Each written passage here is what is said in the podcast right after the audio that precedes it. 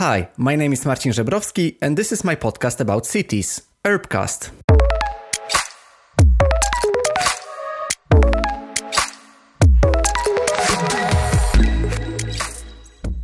Hi, and welcome to the newest episode of Urbcast. I wanted to talk today about very, very difficult thing about complicated heritage that we might both share with my guest, more or less. but yeah, I wanted to present you my new guest, which is Michal Kristof from uh, Chybik and Kristof Architecture Office, based in um, Prague, in Czech Republic. I wanted to introduce Andre and Michal initially, but Andre, one of the founders, one of the two founders, unfortunately couldn't attend our talk. So we just had this conversation with Michal. I wanted to introduce you the office. We wanted to talk about this complicated architectural and also social heritage of the Central or Eastern European countries, namely Poland and Czech Republic, even though Czech Republic is the, the country we focus most on um, during our talk. Because, yes, you have a lot of socialistic realism projects, Sorela projects in uh, both in Poland, both in Czech Republic, and probably one of the most known Polish projects from this time, from the socialist realism, is uh, the Palace of Culture and Science in Warsaw. If you come to Warsaw or if you type Warsaw, probably this will be the first building that will pop out this is a very complicated relation that we have in the in Warsaw with this building, especially that from the one hand side, it is very very monumental building. It is a huge building, and actually, I think is the second tallest building in Poland right now. Many people hate it. Many people love it because from one hand side, it is a gift from Stalin. From the other hand side, it is the icon of of the whole city, and it's very hard to to kind of get rid of it. It is also standing in the um, very central part, very central point of the whole city. So we just wanted to briefly talk about this approach towards the socialist realism buildings and architecture because the, those buildings might be overwhelming, but those buildings might be also very functional. Often they might be monumental, but they also serve many different practical functions, and you can't probably stay untouched by them. And either you love it either you hate it but you have to have some opinion about those buildings. In our talk i just try to talk about i just try to ask about this complicated heritage. I mean how should we approach those buildings how could we approach those um, this this complicated relationship with this uh, socialist realism uh, architecture as well as the brutalism architecture or postmodern architecture as well so welcome to the newest episode, and I wanted to invite you to our talk with uh, Michal.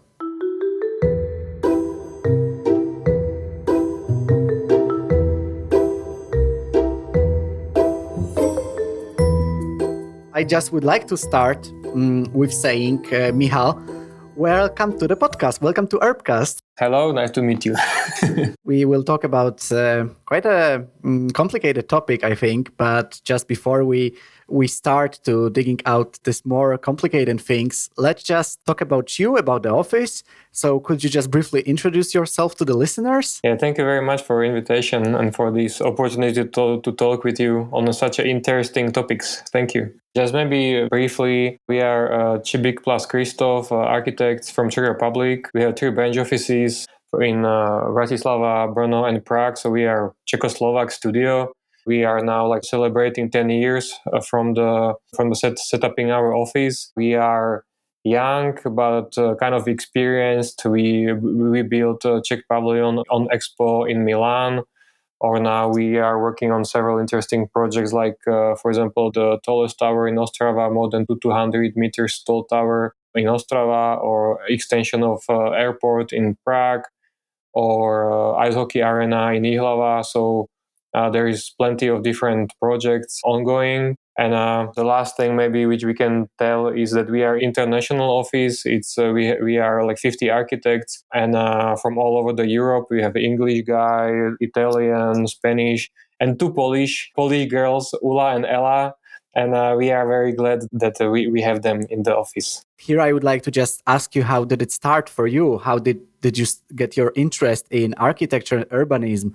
Uh, was it back in, uh, in Czech Republic or was it like because some uh, studies abroad? like the uh, the interest in architecture is uh, based maybe I don't know maybe in a, in a, like for for Andre for, for for my partner it was easier because his father was an engineer and he was the father was teaching at the faculty of architecture. So for him it was direct things to go to visit the father to work and he, he then uh, he uh, appeared an architect and at the end. For me it was a little bit uh, more different difficult maybe. My family there are no there is no architect in the entire family. And for me it was some kind of step by step process of finding the architecture is the proper uh, position for me because for me I was always interested in everything and I couldn't uh, just choose to become a doctor or to become a historian or to become I don't know politician or something. I really like that architecture connects uh, everything, uh, connect uh, sociology, history, technology, everything together, and that's why I really like that I find uh, that I found this position or this profession because deeply it uh, I like it because of this compilation of, of different professions into one. How did it start for your office? How did you meet Andre, and what was the main thought behind uh, creating your your own practice, your own office? We both were doing like a lot of competitions during the our studies and uh, uh, we then we weren't working together during the our school years. We were like classmates but like we weren't uh, working together because maybe also like our schools they are teaching us to be more like uh, egoistic maybe or something. There's more egoistic approach to the education than uh, in, in the real life. So you mean that you should be uh, like an individual architect in a way? Yeah. I think the the it's in czech republic and maybe maybe almost like everywhere it's uh, the, the education is really focused on uh, making the individuals and not like the team members or something and after after i came to uh, i worked at uh, bjarke group in copenhagen for some time. Andre went also to austria to pepe ag and so on. And we saw the the real life of uh, real uh, super offices in the western world.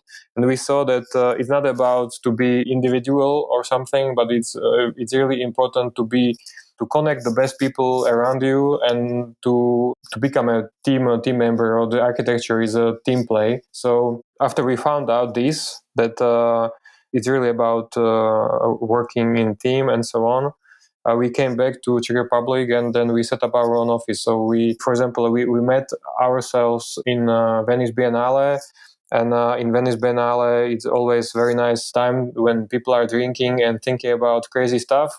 That was like our crazy thinking uh, while uh, drinking the beer somewhere in Venice. That what about uh, to come back to Czech Republic after these our uh, experiences from abroad and to make our own office. So of course we were full of the energy from these uh, experiences from abroad, full of the experiences and ideas and, so on. So we told ourselves like now is the time to try it. So that was the story maybe. So everything started in Venice. I heard that uh, it is very. I mean, I've been to Venice myself to the Biennale, and uh, unfortunately, I wasn't like very involved in the drinking part. But I heard that this is where the creative ideas start. Yeah, I think like in in Venice, while drinking during the events and social events, there's a lot of things are happening. A lot of new collaborations, and a lot of new friendships, a lot of, a lot of new collaboration on on real projects and, and everything. So yeah, it's some kind of melting pot of uh, architecture.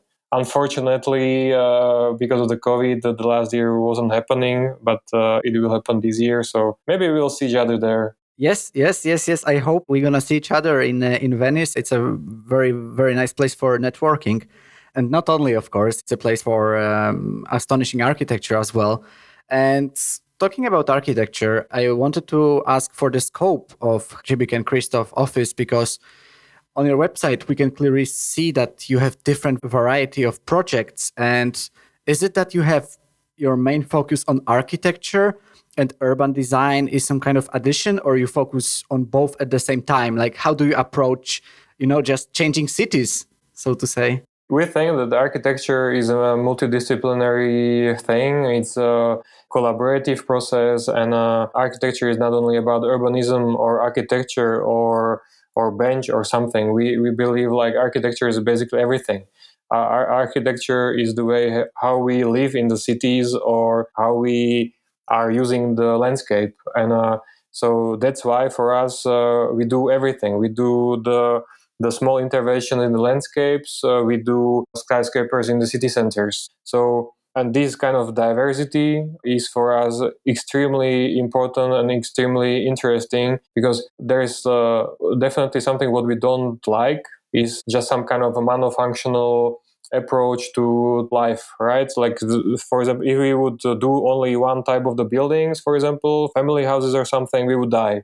So for us, it's very this kind of diversity of life and diversity of things which people need is something very exciting, and uh, that's why we design basically everything. But how to approach a project if you say that that basically you design everything that uh, the scope of your projects is very very broad mm-hmm.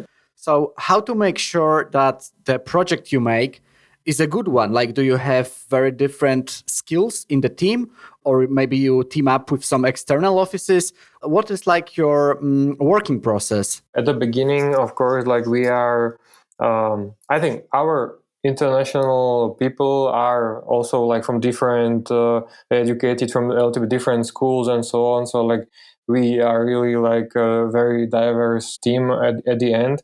But uh, of course, like everything starts uh, with uh, with the beginning of the working process that we are setting up the team every time according to the project from the professions like we are teaming up with historians or professions like uh, winemakers or whoever you know like you always need to have on, uh, around the table someone who is uh, who knows better than you about a thing. So the one thing is the team. Another thing is that our workflow works that uh, we are every time starting with with the research uh, and then with uh, different options different creative options how to solve the problem. And then it's not about the finding the best option but about the combining the qualities in every each of the option into one final complex solution. So uh, and in that sense we are working and we are always trying to create the best proposal at the end by combining the the best qualities from the work which is on the table.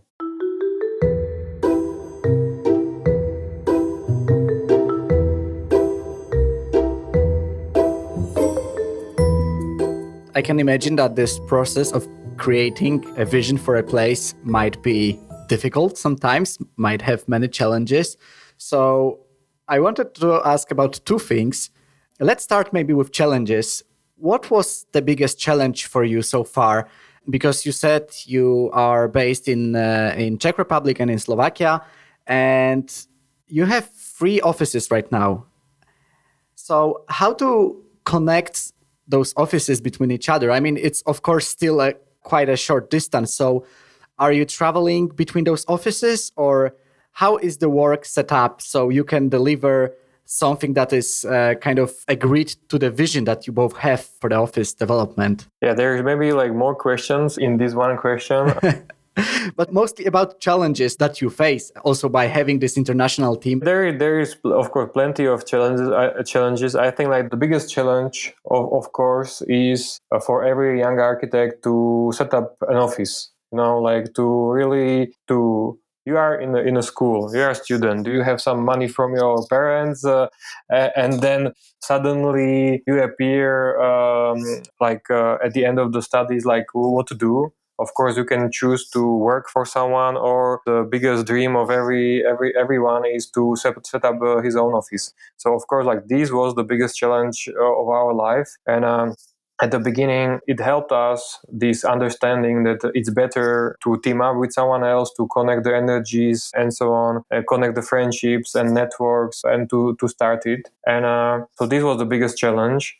Like neither of us have like some kind of uh, donor of money you know like uh, our parents are not rich uh, people or rich developers or some or something they're the normal ordinary guys uh, from the society normal society. So like we don't have any donors uh, so we started from the scratch from from zero. And uh, how it happened maybe there was like one thing that um, uh, during our diploma, uh, we uh, we won one competition in Bratislava, and it was basically our uh, main driver of, of making the, the office. So we we had uh, we had this kind of uh, maybe the dream uh, start like everyone architect wants. So like you are doing the diploma project and while you are doing diploma project you win some kind of professional competition and you have the work for the for yourself after the graduation. That was our partially it was our story as well the second second part of the story was that we set up the office we uh, hired few friends and, and uh, set up the office after graduation.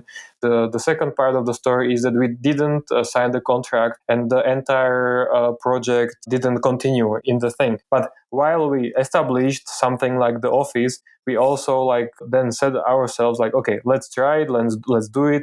Let's put all the effort and all the networks and everything into it. And uh, and while we were saying it, like this, uh, not not to signature this uh, contract, uh, it didn't mean that we uh, we are ending up our collaboration. It meant that uh, we will try something else. So I think this was the biggest challenge to tell ourselves like okay let's try it and uh, let's uh, let's put all the effort and uh, all the money, all the resources into it, and maybe the first three years were maybe let's say hell. we, what, I, I remember like once I wanted to go to some uh, festival or something, I had to borrow the money from a friend or something. You know, it was like very crazy at the beginning, but uh, after maybe three years, it started to work. Okay, and that's very interesting to hear about your first struggles and that you had in the in the office because every success story has has this uh, the beginning and the the hard challenges and that's very inspiring to hear about them. But as i mentioned i had two questions so first i wanted to get to know those challenges but the other thing is from the other side i just wanted to ask about this most uh, successful story. So is it a project that is uh, particularly successful that you made or is it something else that you are the most proud of right now? I think it's the same thing like mostly like i'm proud of our office. Like it, the, our office is the biggest project in the in the office. It's not the architect it's, it's also kind of architecture because uh, you have to set up the cash flow set up the people the social network inside of the people you know like uh, the en- entire workflow the hierarchy of uh, of things like uh, who is uh, working on what uh, who is responsible for what and, and all these things. So basically the the office is the biggest project of our office. And i cannot pick just like one project because it's like the same question like pick your favorite uh, child from 10, uh, 10, 10, 10 children. So every, every, every, every, every, every project is uh, very important. After we have this office for several years, we understand uh, uh, how uh, valuable every build project is. That our studies, we weren't so so like uh, we weren't so sure like what's the main quality of our work or something but the, the, the main quality is build project of course. It's not about the renderings or ideas or comp- results of the competitions but the, the most important thing is to build the things and then to to really achieve some positive change by the build project. So that's something what's uh, what we are really proud of by the change which we made the positive change by of, uh, of every each of the project which we built. And there is like several of them and most probably we will we will speak about uh, several of them or the listeners could see then more of them uh, on our website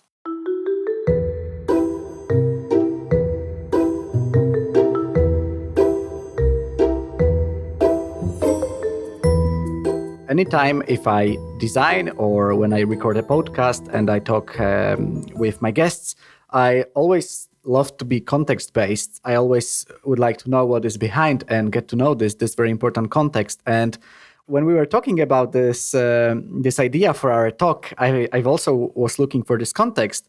And now I, I would like to just focus more on the complicated heritage. That is uh, that is something that I think is, of course, we could talk about it for hours, but uh, we have a limited time in this podcast. So I just wanted to ask you because we are coming from this, let's say, Eastern Bloc countries, and I guess that we could have uh, been exposed to similar architecture, especially the socialist realism architecture, often rough and monumental, yet often functional. And you can't probably, you know, stay untouched by it. Either you love it, either you hate it. Uh, it can be both ways. But I wanted to ask, like, what is your attitude towards these projects and towards this heritage that you've been also growing up in in uh, Czech Republic. Yeah, uh, this is the second part of our of our discussion, and this will be more complicated than the first. Uh, that's that's definitely the the thing. Of course, like I was thinking a, a little bit about it, and um, maybe you you you have more answers than I have about the heritage. Heritage, like in generally heritage, it's again something like. Um, maybe like the family you know like you cannot uh, really uh, choose the family you cannot uh, choose your brother or mother or father it's just there and somehow you have to li- live with it you can choose the wife that's maybe the maybe even you can i'm christian so i, I cannot say that i can uh, you can change the wife i couldn't say it but some people can change even the wife during the life so maybe the heritage something similar like the family like uh, uh, you are born somewhere, you in some kind of historical and social context and so on, and and you have to live with this uh, heritage of the previous ages and previous political regimes or historical situations and so on. And uh, I think what uh, what's happening in our in our cities uh, sometimes it's like uh, that people they are thinking about some buildings or some public spaces or something as this kind of unwanted heritage or something. And uh, i think that uh, and so sometimes they are thinking like about uh, okay let, let's delete it you know? Like let's let's let's uh, let's start from the scratch. Or like I do, we don't like it let's uh, let's turn it down and let's uh, let's start from the scratch on a green field or something. But i really think that somehow for us for for eastern europeans or for for every nation is it's important like that the accepting of the past is, I think, the important act of some kind of self-confidence or something of ourselves, of our nations, of our of, of everything. Because like uh, th- this kind of uh, act of uh, demolishing or deleting of the past is something it's it's the ex- exact opposite you know that you are trying to delete something from your past. It's something what uh, i think that is not really a good way how our nations could be self-confident. Even like in european context i think especially in european context we are like uh, we have a really big crazy history and there were like centuries which you are not really proud of or something but uh, our entire culture is based of layering. Also you see it in the cities that there are layers by layers. You see the some, somewhere the the even like the buildings or something from the roman era. Then you have like the gothic cathedrals everything. And no one is uh, saying like let's turn down the gothic cathedrals uh, even that uh, these these buildings are not used in belgium because there are no christians at all at, at the moment or something. So I think it's really about the history is very important part of our lives, and uh, accepting of the history, I think, is very important act of our lives. So that's one answer. And the other is also that we are a young generation, which is deeply educated in ecological approaches and all these things. And for me, it's every time while we are starting some project, uh, we are evaluating the quality of every context where we where we go and uh, for me it's always we are all, always like thinking about you know co2s uh, things zero emissions the carbon footprints the importance or the quality of every brick used somewhere you know? So i think we are more soft generation than maybe the the previous generations. And uh, so from the ecological approach it's also something while we think that uh, it's important to think about this heritage not only as to demolish everything and start from the scratch with the new things only, but it's always about uh, making the research and some kind of evaluation at the beginning. Yeah, I think we, we might be this uh, generation that is kind of detached and not bonded with with the heritage, with the cultural heritage, with the buildings, and it might be easier for us to think, okay, why not to demolish something which is perceived by many people as ugly or too monumental, and when we've been preparing for this talk, I also saw that you've noted down a couple of projects, a couple of buildings, and let's start with the socialist realism, because basing on those examples, I, I would like to ask you about yeah the approach to the future of those of those buildings of this architecture. Because we have for example extremely known palace of culture and science in warsaw we have hotel international in prague we have Oblouk in ostrava distribution towers in kladno or which is extremely interesting building to me and magnificent at the same time, the Slovak radio building in Bratislava. And you might think like, okay, those those projects, those buildings, they are the key buildings in those cities. They are determining how they look, they are determining their the skylines, and you kind of can't even imagine those cities without those buildings. But at the same time, you have so many people that are hating those buildings because they are also the remnants on and the sign of the previous times. And yeah, I mean, I know it's hard to have an answer for this, but like, what would you think would be the best way to approach those buildings? Because you might have this uh, kind of uh, one idea of like either preserving or replacing or updating or even demolishing. But do you think is it is this the answer for such a very very important heritage in a way yeah maybe from the first thing i would uh, say that uh, even mostly in the eastern bloc there are like different uh, styles and different names of, of the styles and so on i would definitely say that uh, of course uh, there is a socialistic realism which is uh, also in poland also in czech republic of slovakia visible but we, we were never like part of um, Soviet Union or something, and this is the only thing, only small uh, small style which was uh, here in Czech Republic for a few years, and uh, we we have like a really small amount of the build projects from this style and from this era.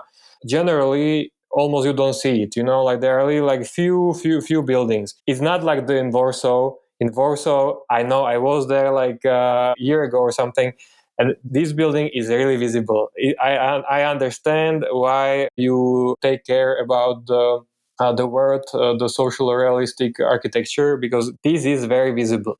I understand. But in Czech Republic and Slovakia, it's something like actually it almost doesn't exist. And then there is this, uh, for example, Slovak television, uh, Slovak pyramid in Bratislava. Yeah, exactly. The Slovak radio. Yeah, Slovak radio uh, building. It's super important to say like this. This has nothing in common with the social realistic architecture. It's more it doesn't have any any connection to some kind of Russian approach or something like this. It's more even connected to words like parallel modernism or brutalism, from uh, which are the styles uh, like global styles without any political uh, connotation or something. So I think so. Maybe the one important answer is that the education of the people is very important in this in this thing because like of course, a lot of people can say, oh, these buildings they are like from the communist era or something and that's why th- there is this kind of connection with this uh, bad uh, political uh, era of our countries and that's why we don't like them and that's why we want to tear them down. But uh, the education should start uh, with saying that these buildings have nothing in common with these uh, political regimes because like they were built by very good architects and they were built by the style which was not Russian, but it was global. You, you can see the same or similar buildings in London or France or whatever, wherever. So maybe that's, that's the, one of the first things that, that uh, we should start with the proper naming and a proper education uh, of the masses uh, in the schools or whenever it's, it's possible all in all in, in by wor- workshops uh, by children uh, adults uh, and uh, in every possible way to educate the people uh, what's the quality of and what's the context, what's the proper context of the of these buildings. So that is maybe the first thing. And the, the second thing is uh, with the preserving, not preserving, or something. Maybe is again, as I was saying, like I think that some kind of act of not demolishing them but accepting them. It's very important act of uh, uh, for every nation you know like uh, if we would demolish all these buildings i think that we would uh, we would make our history shorter and, and smaller. And i think that uh, even that sometimes we don't like these buildings or something or someone don't like it i think it's it's here. And it, at the end it, it, creates also the identity of, of, of these cities. So in, in every era if we would delete the things which we don't like at the end i don't know what, what our cities would look like. And maybe at the end they would look like same you know like all of them. And uh, again we would have the problem like fuck all the cities look same. Like uh, and is, again we would uh, we would not like something that uh, all the cities look look same. It's very complicated question. It's a very complicated discussion. But uh, i think everything should start with uh, for example with a proper evaluation that if what are the qualities of every each of this building. If it's only the history or something else. As i believe for example as i love the city cities and, and everything and the life in the cities the life of the cities and uh, and everything should be very diverse and uh, not monofunctional and so on. So so of course for example it's not not enough the quality on, only of the of the history. For example i will say like now we are working in one small city Veszprém in hungary with some with some friends on some very small project and they they said that the ruins are the quality in the city and we are now working on a project which is somehow questioning the this question like uh, what's the quality of the ruin in the in the city? Because like the historical benefit or the benefit for the history only is not enough. Like uh, it, it's it should be more uh, more diverse at the cities so it should also the ruin also everything should bring more qualities to the cities, to the people, to the neighbor, and to the society, not just only the historical uh, sentiment or something. So, as I was saying, it should start with some kind of evaluation of the qualities, and it would be nice if every one of these buildings would offer more qualities, historical uh, uh, qualities, but also some functional qualities, uh, some I don't know what, what, what kind of qualities. Of course, if there would be no quality, there will be the problem there will be no quality. These, these, these buildings will disappear maybe in, in the future because the historical quality for some uh, buildings are very questionable. So maybe that's why we are thinking about uh, tearing them down.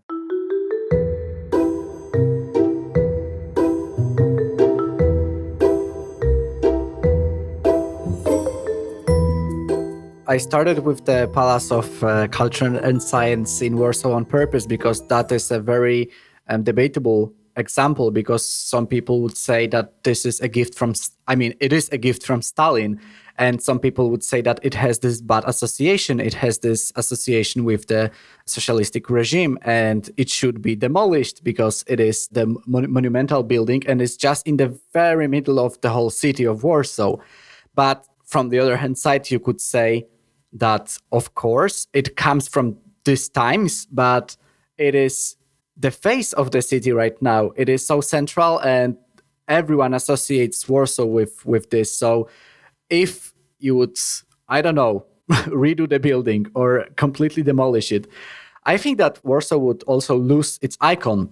And if it's good or bad we could argue. And I just need to disappoint the listeners a bit because, of course, we will not have the answer for this question because I think that how you approach these uh, re- relics of the history in your cities and in your countries is is a very broad question to the whole societies.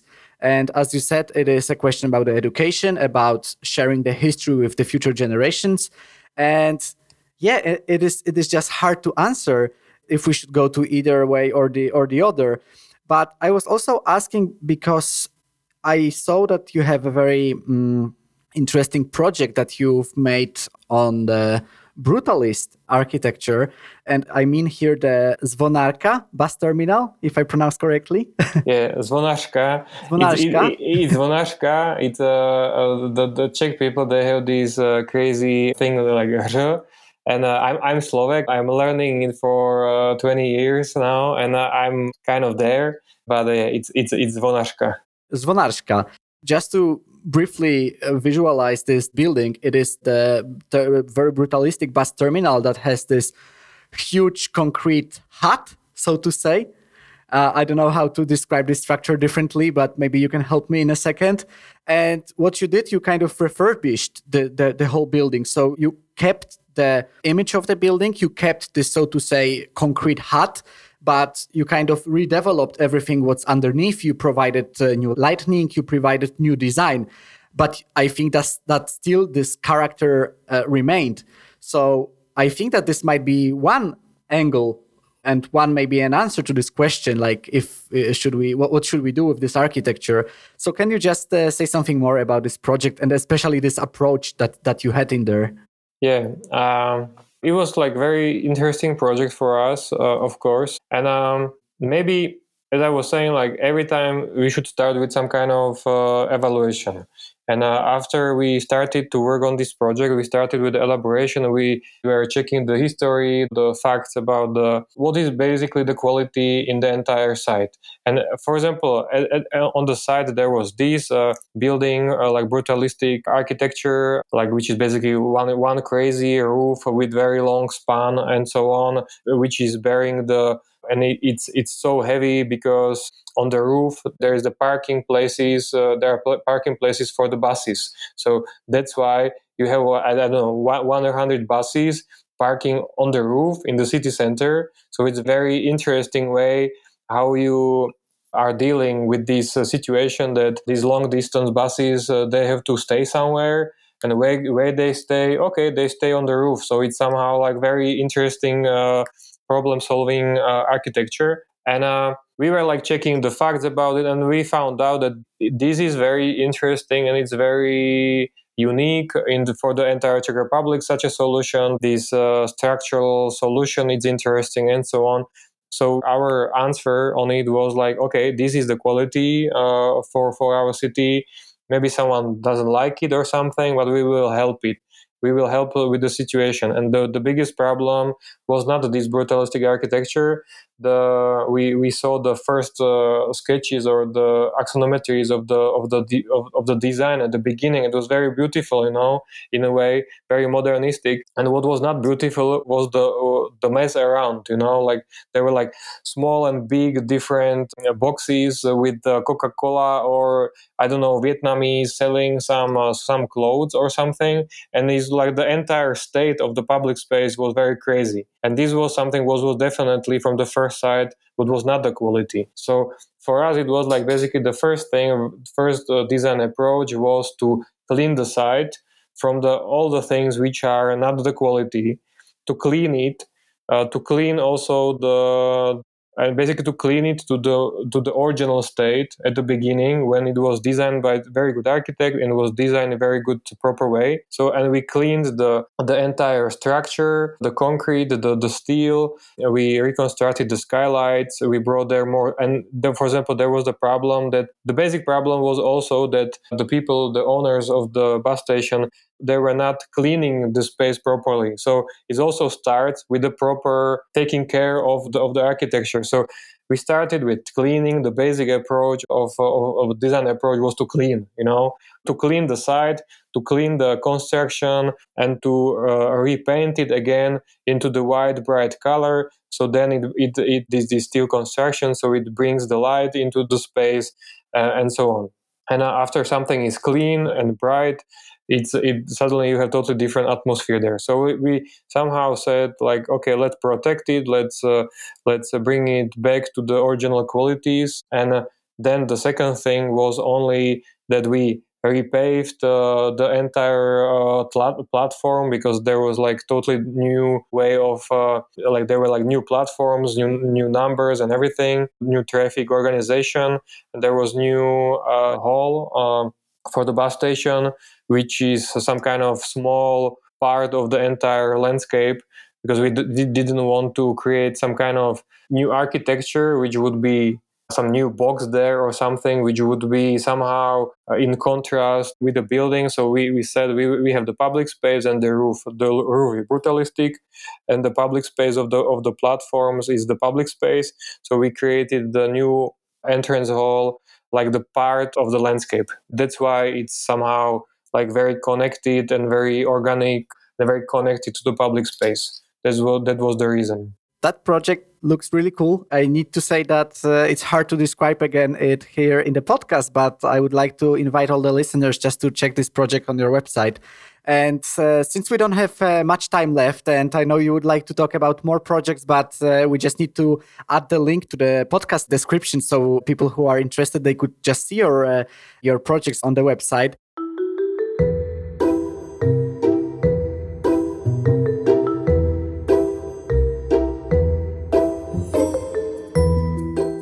one more thing on this more uh, architectural and personal note.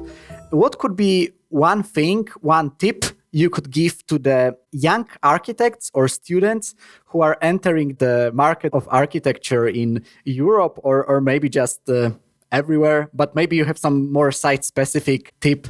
That's very crazy. Maybe, maybe I would say send us an application and uh, maybe we can uh, start some uh, collaboration together that could be one option the other option which is not like so funny is like i don't know like it's about uh, about saying like what people want or like uh, if they really want to have their their own office they should start it and they should believe in it and they have to bring everything into it try it and uh, it's and if someone doesn't want it there is uh, still plenty of uh, possibilities to work in uh, in some very nice offices and so on.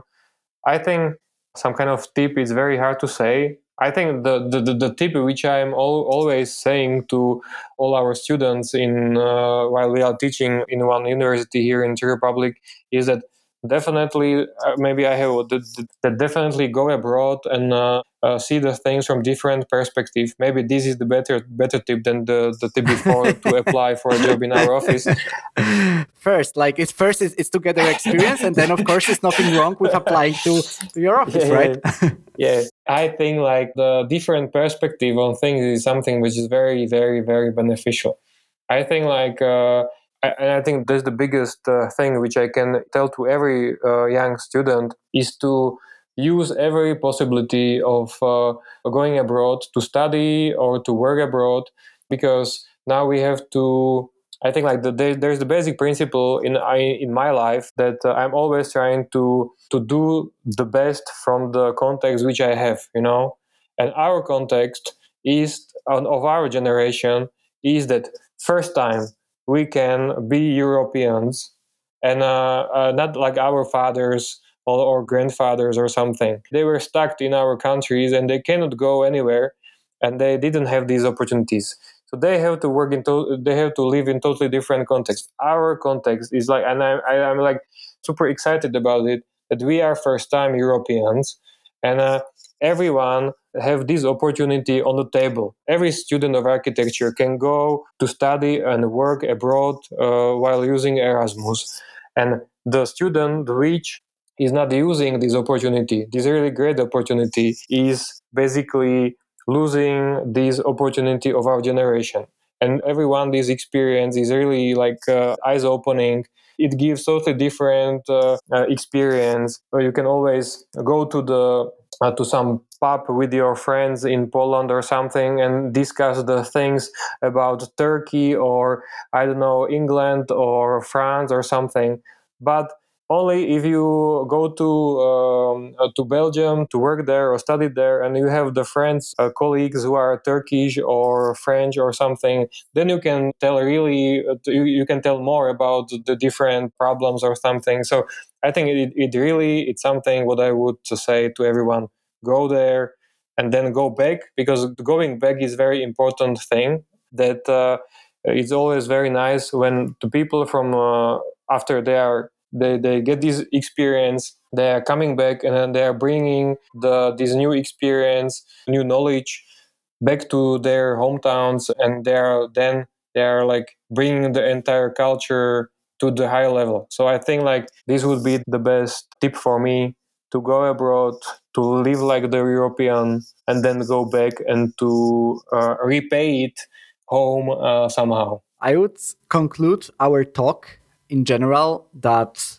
we should just stay open to the opportunities and have this wide perspective and also be open if it comes to our heritage because there is no one way we should just be also educating ourselves. And one of the very nice ways of doing this is just going abroad.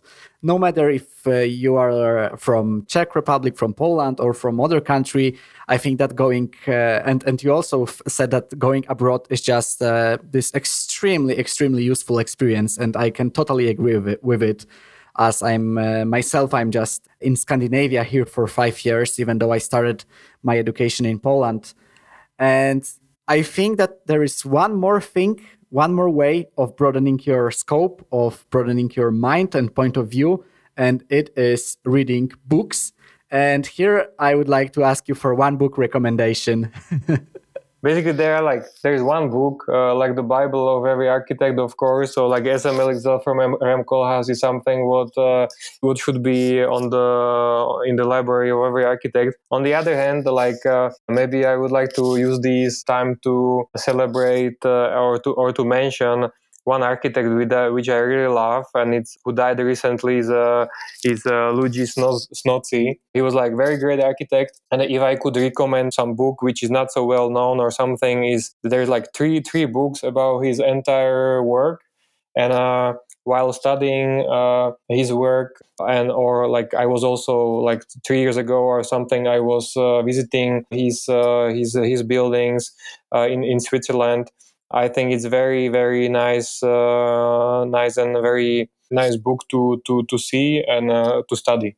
His works are very very very inspirational for me because they are always like for example in in, in the context of our speech they were always uh, very modern and very up to date, uh, very uh, contemporary, but they were always working with the historical context and uh, they were always referring to the some kind of uh, genius loci uh, of the villages or the or the sites, and uh, it's uh, maybe also very nice thing how you can do both. You can do the new contemporary things on one hand, but on the other hand, you are still somehow protecting some heritage or protecting some genius loci of something what was there before and uh, that's very interesting thing how, he was building the city uh, how he was building a few a few houses which are basically some kind of walls small, small walls. And above them there are like uh, this building the family houses or something. And these small concrete walls they are referring to the original small walls which were in the city for ages. And he somehow rediscovered them in the contemporary architecture and brought back something what was there for a lot of years. So his work is very inspir- inspirational, also in the context of this speech, maybe. So Luigi Snozzi, great architect. And one last thing, a message to the listeners. Where can listeners find your work? You are celebrating now the 10th anniversary of your office, so I guess that you are proud of it, and you should be so where can listeners follow your work and and uh, celebrate it with you? Yeah, I think like our website, uh,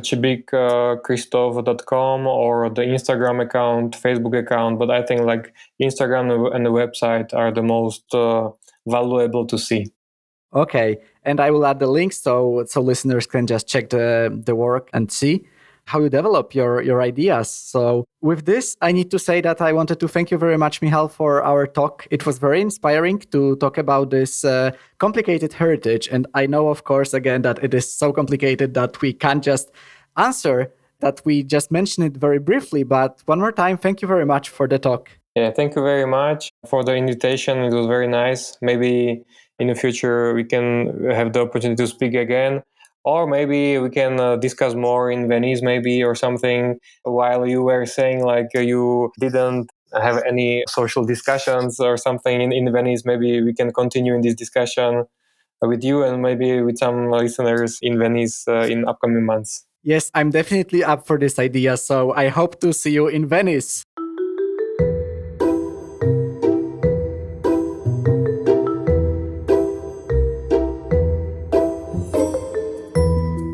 Thank you for listening to our talk about this complicated heritage. But not only, of course, we talked about the development of Chybik and Kristof office. After the talk, I had this feeling that we just talked about very important things and very, very key issues in the life of architect and also in life of the users of the public space that are seeing the objects that were built in those complicated times as the socialist realism buildings. But I think that we managed to capture the essence of the talk, which is to stay open for the history, but also be open to the future and take the risk, um, broaden the, the perspective that we have, and travel a lot, get familiar with the unfamiliar context. And this is why I would like to uh, invite you to visit both Warsaw and Prague, which are both extremely, extremely beautiful cities with their own kind of sometimes complicated legacy but still, I think that the residents and the citizens of those both cities can be extremely proud of their heritage at some point. So I know that we didn't answer this question too much, but one more time, it is very complicated and the opinion might vary on the person, which is completely okay. So just let us know what is your opinion on the socialist realism uh, architecture and feel free to write and contact both me and and Michal from uh, and Kristof Architects. Thank you very much for listening to the newest episode of Urbcast.